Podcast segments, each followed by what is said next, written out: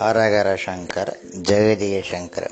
இன்னைக்கு நம்ம லலிதா சகசநாமத்தில் நிர்குண உபாசனைன்னு வரல வர்ணனையில் கடைசி ஸ்லோகத்தை பார்க்க போகிறோம் இது ஐம்பதாவது ஸ்லோகம். உங்கள் கூட கிட்டத்தட்ட ஒரு ஒரு ஐம்பத்தஞ்சு நாளாக பேசிகிட்டு இருக்கேன். இன்னைக்கு ஐம்பதாவது ஸ்லோகம். இந்த ஸ்லோகத்தில் மொத்தம் ஒன்பது நாமாவளி வருது. ஒம்பது நாமாவளியை நம்ம இன்னைக்கு பார்க்கலாம். நிஸ்துலா நீலச்சிக்குரா நிராபாயா நிரத்யயா துர்லபா துர்கமா துர்கா துகந்திரி சுகப்பிரதா அப்படின்னு ஸ்லோகம். இந்த ஸ்லோகத்தில் சொன்ன மாதிரி ஒன்பது நாமாவளி வருது. இந்த ஒன்பது நாமாவளி ஒவ்வொன்றா பார்க்கலாம். நிஸ்துலா ஒப் ஒப்பற்றவள் அவளுக்கு நிகர் யாரும் கிடையாது. ஓமைக்கு செல்வதற்கு ஒன்று ஓமை அம்பாளுக்கு அந்த சோமை ஒன்றும் இல்லாததால் வேறு எதையும் வைத்து அவளை எடை போட முடியாது. அதனால் அவள் நிஸ்துலா என்ற நாமத்தால் அழை அழைக்கப்படுகிறாள்.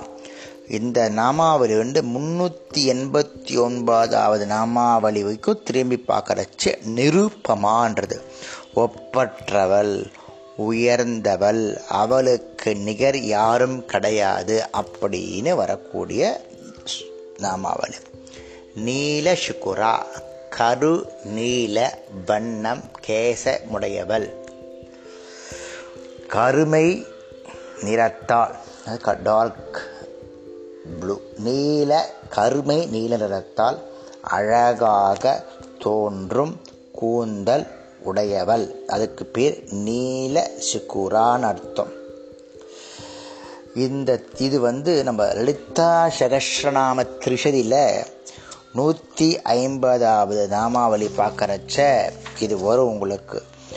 இந்த மீனிங் வரும். நீரா நீல சுக்குராக்கு வந்து இன்னொரு மீனிங் கூட சொல்கிறான் பிரபஞ்சத்தின்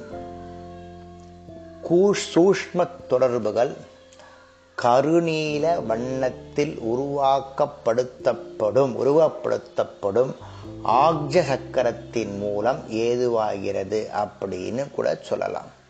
அடுத்த ஸ்லோகம் நிரபாயா ஆபாயான அபாயம் அல்லது அழிவுக்கு உட்படுதல். நிராபாயா அப்படின்னா அழிவுக்கு அப்பாற்பட் ஆட்படாதவள் அழிவற்றவள். அபாயம் என்ற என்றால் அடியோடு அழிதல். அழிவு இல்லாதவள் அவளுக்கு அழிவு இல்லை. அப்புறம் நிரத்யாயா. அத்தியாயான வரையறை தாண்டுதல் மீறுதல் இருது விளிம்பு எட்ஜஸ் வரம்பை மீறாதவள். வரம்பு மீறுதல் தண்டனை எதிர்ப்பு அல்லது இடைஞ்சல் குற்றம் தவறு தேய்ந்து மெலிந்து போதல்னு பேர். இதெல்லாம் இல்லாதவள் நிரத்யா அம்பாள் வந்து முத்தொழில் புரிபவர்களுக்கும் ஜகத் முத்தொழில் பிரிப புரிபவர்களுக்கு ஒரு வரம்புகளையும் நேதிகளையும் ஏற்படுத்தி அந்த வரம்பிற்கு தானும் கட்டுப்பட்டவள் போலும் மீற இயலாதவளாகவும் தோன்றுகிறாள். தன்னால் விதிக்கப்பட்ட வரம்புகளை தானே அனுசரித்து மற்றவர்களுக்கு உதாரணமாய் திகழ்கிறாள். அதனால் அம்பாளுக்கு பேரு நிரத்யாயான் பேர். துர்லபா. துர்லப அப்படின்னா அடைவதற்கு அரியது கடினமானது. அடைதற்கு அறியவள் வெல்வதற்கு அறியவள் எளிதில் அடைய அடையாதவள். யாராலும் அம்பாலை எளிதில் அடைய முடியாது. யோகிகளால் இருந்தாலும் சரி ஞானிகளால் இருந்தாலும் சரி எளிதில் அம்பாலை அடைய முடியாதது. ஆக்சுவலாக பார்த்தீங்கன்னா இதோட நிர்குண உபாசனை முடிஞ்சு விடுறது. அப்புறம் இதுக்கப்புறம் சகுண உபாசனை வரணை வருது. இந்த ஸ்லோகத்திலேருந்து துர்க்கமா அதிலிருந்து சகுண நிலைன்னு ஏற்ப உபதேசப்படுகிறது. இப்போ பார்க்கலாம். துர்க்கமா அப்படின்னா துர்க்கம்னா தொடருவதற்கு சிரமமானது. துர்க்கமான அணுவு அணுகுவதற்கு கடினமானவள். எளிதில் நெருங்க முடியாதவள். யோகிகளாலும் கூட சாதனை செய்து நெருங்குவது அம்பால நெருங்குவது சுலபமில்லை. ஆகையால் துர்க்கமா என்ற நாமத்துடன் விளங்குகிறாள். கத்தி முனையில் நடப்பது போல கவனத்துடன் கட்டுப்பாட்டுடன் இருந்தாலும் அம்பால நெருங்கிறது கொஞ்சம் கஷ்டம்தான். அப்படின்னு சொல்றா. அடுத்தது இந்த நாமாவளி எல்லாருக்குமே தெரிஞ்சது. துர்கா துர்கா அப்படின்னா கோட்டை அரண் வலிமை வாய்ந்த பெண் தெய்வம்.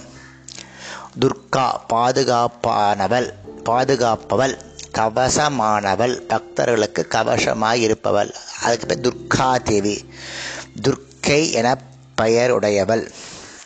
இவள் துர்கமான் என்ற அசுரனை வதம் செய்ததால் துர்கா அப்படின்னு பெயர் இருக்குன்னு சொல் பெயர் பெற்றிருக்காள்.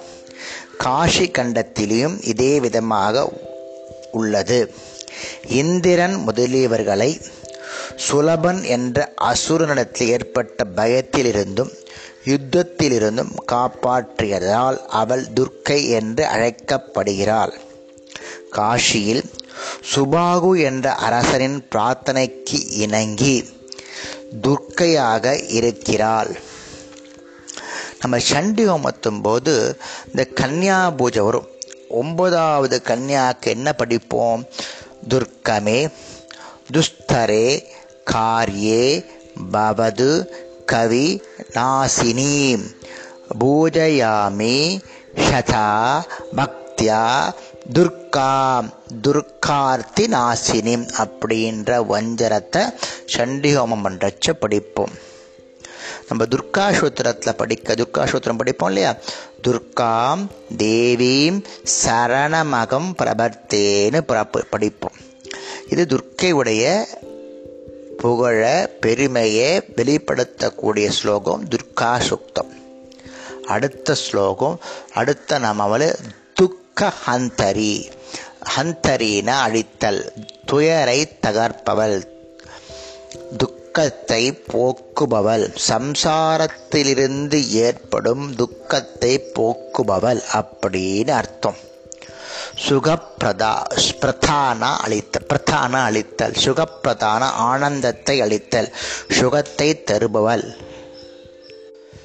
துக்கம் போனால் மட்டும் பத்தாது. சுகமும் தேவை. இந்த நாமாவில் சுகத்தை தருபவள் என கூறப்படுகிறது. அவரவர்களுடைய மனப்பான்மை மனப்பான்மைக்கு தகுந்தாற்போர் இந்த வாழ்க்கையில் சுகம் மறுமையில் சுகம் இரண்டிலும் சுகம் என தந்து அருளுகிறார். அம்பாள் அடைந்த பிறகு ஆனந்தத்தை அனுபவிக்கிறார் எனப்படுகிறது. அது போ போகம் இருக்கிற இடத்துல மோட்சம் இல்லை மோட்சம் இருக்கிற இடத்துல போகம் இல்லை ஆனால் தேவியை உபாசித்தவர்களுக்கு போகமும் மோட்சமும் இரண்டு கையிலேயே உள்ளன. அம்பாள் அப்படி அள்ளித்தரலாம் அதனால அம்பாளை நம்ம நித்தியமாக நித் டெய்லி நம்ம வணங்கினோன்னா அம்பாளை உபாசிச்சோன்னா நமக்கு எல்லாம் கிடைக்கும். அப்படின்றத சொல்கிறது இதே ஸ்லோகம் இதே மீனிங்கை நம்ம வந்து நூற்றி இருபத்தஞ்சாவது நாமாவில் பார்த்துருக்கோம். சர்மதாயினி அப்படின்ற ஸ்லோகத்தில் பார்த்துருக்கோம். வரக்கூடிய தொள்ளாயிரத்தி ஐம்பத்தி மூணு சர்மதா. தொள்ளாயிரத்தி அறுபத்தி எட்டு சுககரி என்னும் நாமாவளியும் இதே கருத்தை தான் சொல்கிறது போகமும் மோகம் போகமும் மோட்சமும் வேணும்னா நம்ம லலிதாம்பிகையை மனசார உபாசனை செஞ்சோன்னா பிரார்த்தனை செஞ்சோன்னா நமக்கு எல்லா விதமான சுகங்களும் கிடைக்கும் அப்படின்னு சொல்ல வருது.